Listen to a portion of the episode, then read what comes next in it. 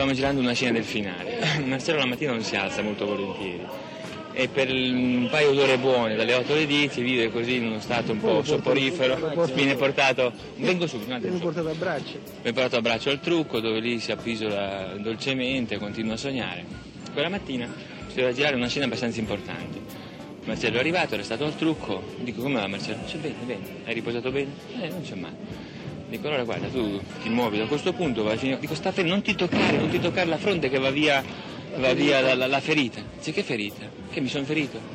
Cioè era successo questo, il truccatore gli aveva fatto qui una ferita che simulava l'ingresso di una pallottola. Lui non se n'era accorto per niente.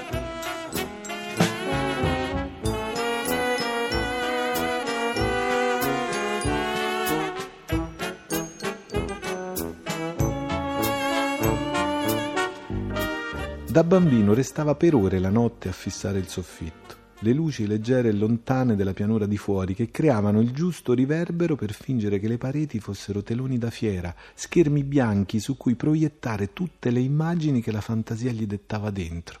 Da uomo ormai anziano, la fissazione vanitosa e umanissima di non essere mai inquadrato di spalle perché non fosse ripresa la calvizie Alberto Sordi l'avrebbe scarrozzato per Cinecittà in taxi, prendendolo in giro proprio per la leggenda ormai planetaria dei suoi sogni di bimbo. Lui, trasformato in sceicco bianco da fotoromanzo e nel più plateale e disperato dei vitelloni, poteva permettersi nel pieno del suo film tanto di portare in giro appunto il più grande dei poeti per cinema che sia mai nato, quanto di deriderlo, con la ferocia stordita e complice di chi ha condiviso la giovinezza con un fratello extra anagrafico.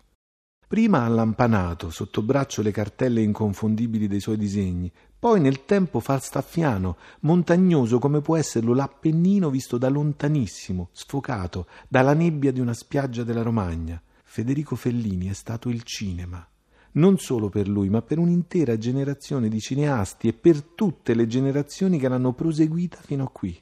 È stato quello che il pianeta si immagina possa essere l'arte quando viene declinata in una grammatica che prima non esisteva e che invece all'improvviso appare compiuta e irrinunciabile, come se fino ad allora il mondo non avesse aspettato altro che questo, sfogliarsi una dimensione alla volta fino a farsi firmare dalla luce della ribalta di un aggettivo felliniano.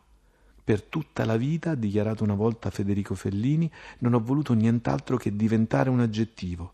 Il grande bugiardo, l'istrione che ha sfidato i paradossi della logica, riuscendo a essere veritiero soprattutto quando mentiva, in questo molto probabilmente era sincero. Diventare aggettivo significa regalare al mondo linguistico che ci contiene una qualità sghemba che non conoscevamo prima di esplorarla e di viverla con tutta la magia che un nuovo elemento trovato comporta. Felliniano significa circo, strada, sogno, incantesimo, ma accanto a tutti i significati che si concretizzano in iperonimi riscritti c'è anche un intero vocabolario di invenzioni che da Federico Fellini sono trasmigrate, come sortilegi pronunciati per caso nel sonno nella grammatica che condividiamo. Amarcord, tondo e morbido come una Madeleine, dolce vita, il segno di una bohème trascinata e mortifera insieme con un tipo di maglione a collo alto. Paparazzo, un albergatore di Catanzaro incontrato da un viaggiatore inglese che diventa l'emblema invadente e impresentabile di tutti i fotografi d'assalto del pianeta.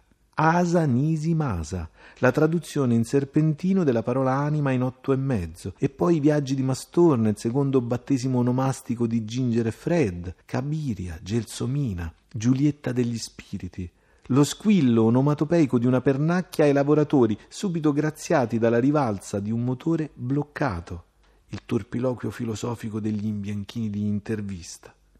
È diventato un aggettivo Federico Fellini, in tutte le lingue a partire dall'italiano cantilenante e sornione con cui ci ha raccontato se stesso e i suoi film, spesso incarnandosi nell'alter ego disincantato e bellissimo di Marcello Mastroianni. Quando muore Fellini il grido è forte, ha scritto Roberto Benigni. Quel giorno dimmi chi non lacrimava, nemmeno la persona la più frigida. Pianse Rondi con Akira Kurosawa, pianse la Loren con la Lollobrigida. Ecco, piansero tutti e continuano a piangere, soprattutto perché ci manca qualcuno che ci indichi in quell'angolo romagnolo pieno di suoni nasali e di affetto la direzione da prendere quando le parole finiscono e si fanno singhiozzi senza poter tradurre in nessuna lingua del mondo la bellezza, rassegnata di un thank you di a Giulietta and please stop crying.